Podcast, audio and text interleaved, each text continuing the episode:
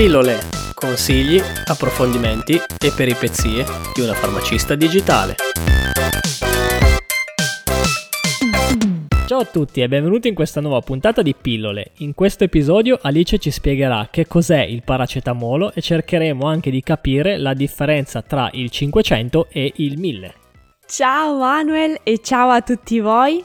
Oggi vorrei rispondere a tutte le domande su una molecola importantissima, il paracetamolo. Il paracetamolo, chiamato anche acetaminofene, per il popolo inglese in particolar modo, invece per i chimici N-acetilparaminofenolo, è una molecola con proprietà antipiretiche, ovvero abbassa la febbre, e proprietà analgesiche e antidolorifiche. Non appartiene però alla famiglia degli oppiacei. Questa molecola viene utilizzata da sola nel dolore moderato, in associazione con farmaci di origine oppiacea invece in caso di dolore severo.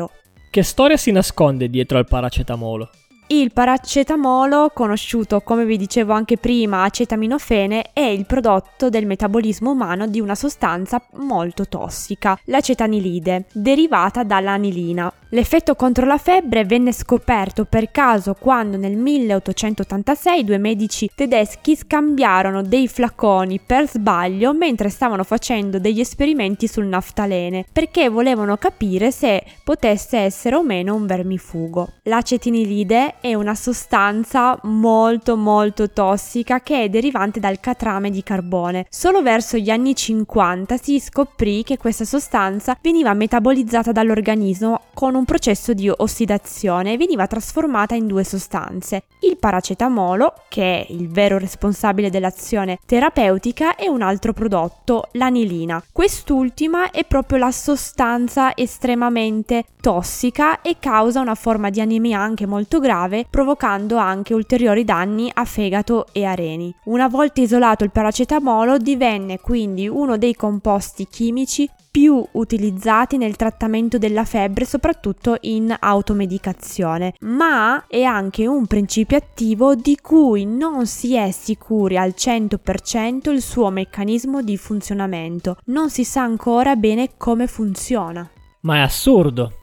Sì, infatti, il suo meccanismo d'azione risulta ancora ai giorni nostri poco chiaro. Storicamente viene classificato insieme ai FANS perché inibisce le vie della ciclossigenasi, le COX. I FANS sono, per intenderci, i farmaci antinfiammatori non steroidei che non appartengono alla categoria dei cortisonici. Come i FANS, il paracetamolo ha proprietà analgesiche e antipiretiche. Tuttavia, gli studi hanno dimostrato che il paracetamolo non ha proprietà antinfiammatorie infiammatorie, eh, soprattutto a livello periferico.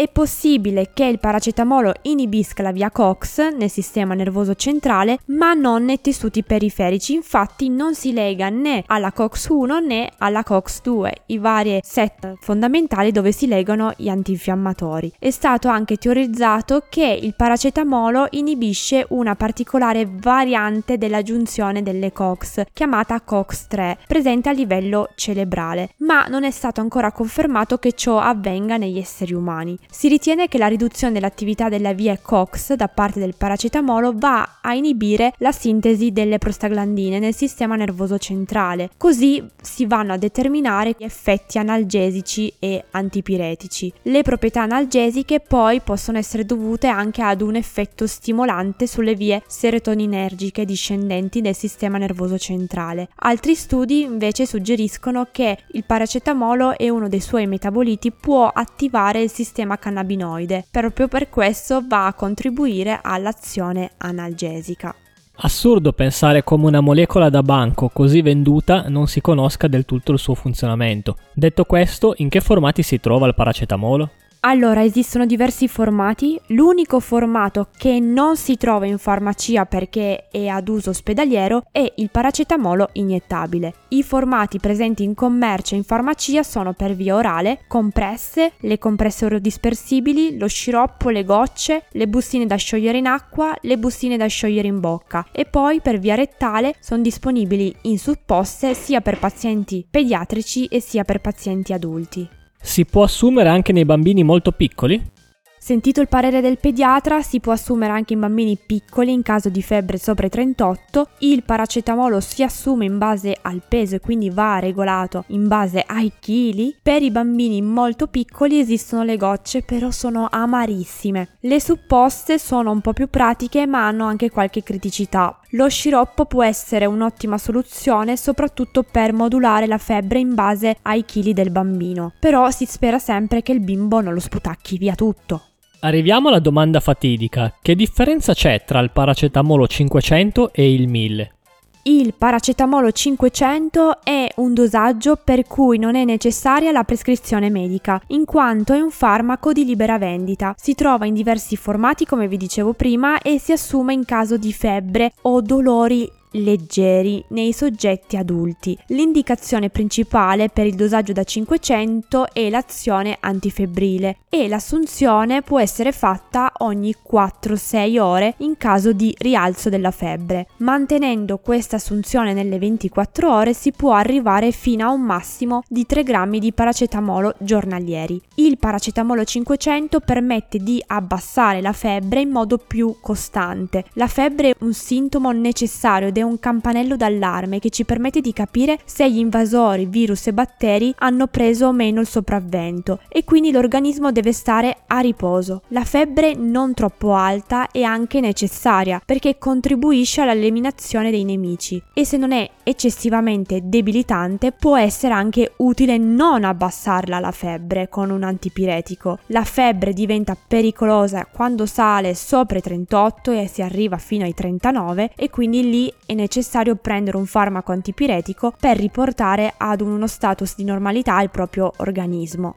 Questo significa che se si ha febbre a 39 basta abbassarla anche di 1 o 2 gradi per stare un pochino meglio e non necessariamente riportare la temperatura corporea ai 36 gradi. Questo capita quando invece si assume il paracetamolo da un grammo per la febbre e questo in realtà è erroneo. La febbre si abbassa troppo rapidamente e si mantiene più bassa solamente per 4-5 ore. Dopodiché la febbre tende a rialzarsi, ma c'è un perché e c'è un però. L'assunzione della tachipirina da un grammo è vincolata ad un'assunzione ogni 8 ore perché la sua destinazione d'uso è quella antidolorifica e non per la febbre e quindi si assume al massimo ogni 8 ore per non più di 3 volte al giorno. Se dopo 5 ore dall'assunzione di paracetamolo 1000 la febbre si alza, tu Manuel che cosa fai? Ne prendo un'altra. Sbagliato, no, qui c'è un mega grandissimo erroraccio ed è qui il grosso problema. Il paracetamolo 1000 nasce proprio come antidolorifico, va bene per il mal di testa, per il dolore alle ossa, per i dolori generalizzati. Il suo scopo principale non è la febbre, eccetto casi in cui se siete degli omoni alti 1,90 m e pesate molto, allora lì ha anche senso. Se siete di costituzione media, per la febbre si usa il paracetamolo 500 perché è più facilmente dosabile. Se c'è febbre, dopo 5 ore se ne assume un'altra compressa, se no no. Il paracetamolo 1000, come vi dicevo, ha un'indicazione diversa, ovvero per il dolore moderato ed è per questo motivo che necessita di una ricetta ripetibile e non è di libera vendita. Non mi odiare, ma allora che cosa cambia se prendo 2 da 500?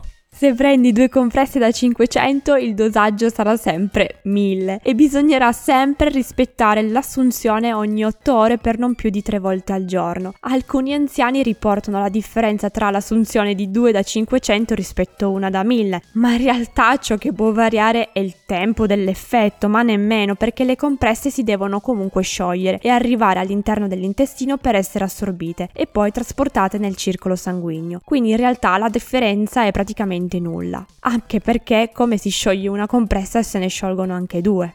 Ma per voi farmacisti cambia qualcosa a vendermi il paracetamolo 500 dal 1000?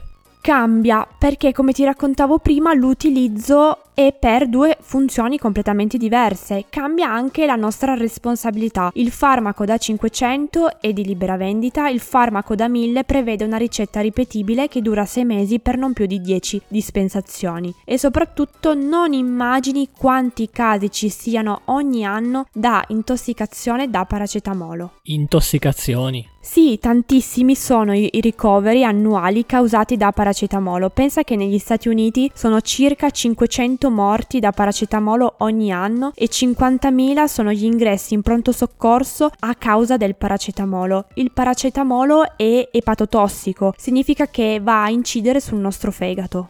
E che cosa succede? Il farmaco, una volta assunto, viene metabolizzato nel nostro fegato in sostanze chiamate metaboliti secondari, acido glucuronico e solfato. Una parte invece viene metabolizzata dal citocromo 450, il restante invece attraverso citocromo 2 e 1, che forma un metabolita tossico, quindi non entriamo nel dettaglio, ma questo viene neutralizzato dal glutatione. Se si assumono quantità eccessive di paracetamolo, il glutatione inizia a scarseggiare e non riesce più a contrastare i metaboliti tossici del paracetamolo, quindi vengono danneggiate le cellule del fegato che possono arrivare fino alla morte. Esiste qualche antidoto?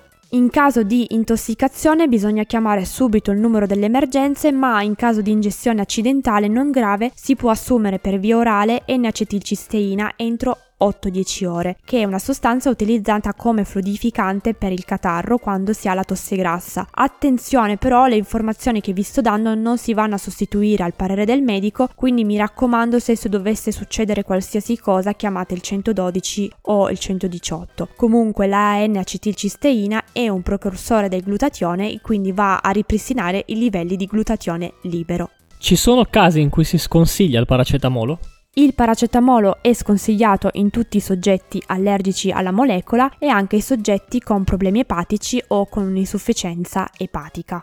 Grazie Alice per aver risposto a tutte le mie domande. Noi vi ricordiamo che ci trovate sulla pagina Instagram Sorry I am a Pharmacist. Se vi interessa potete iscrivervi alla nostra newsletter sul sito blog www.alicepharmacist.it e se vi è piaciuta questa puntata iscrivetevi a questo podcast. Per farlo trovate tutte le informazioni sul sito web www.pillolepodcast.it. Di nuovo un saluto a tutti e alla prossima puntata. Ciao.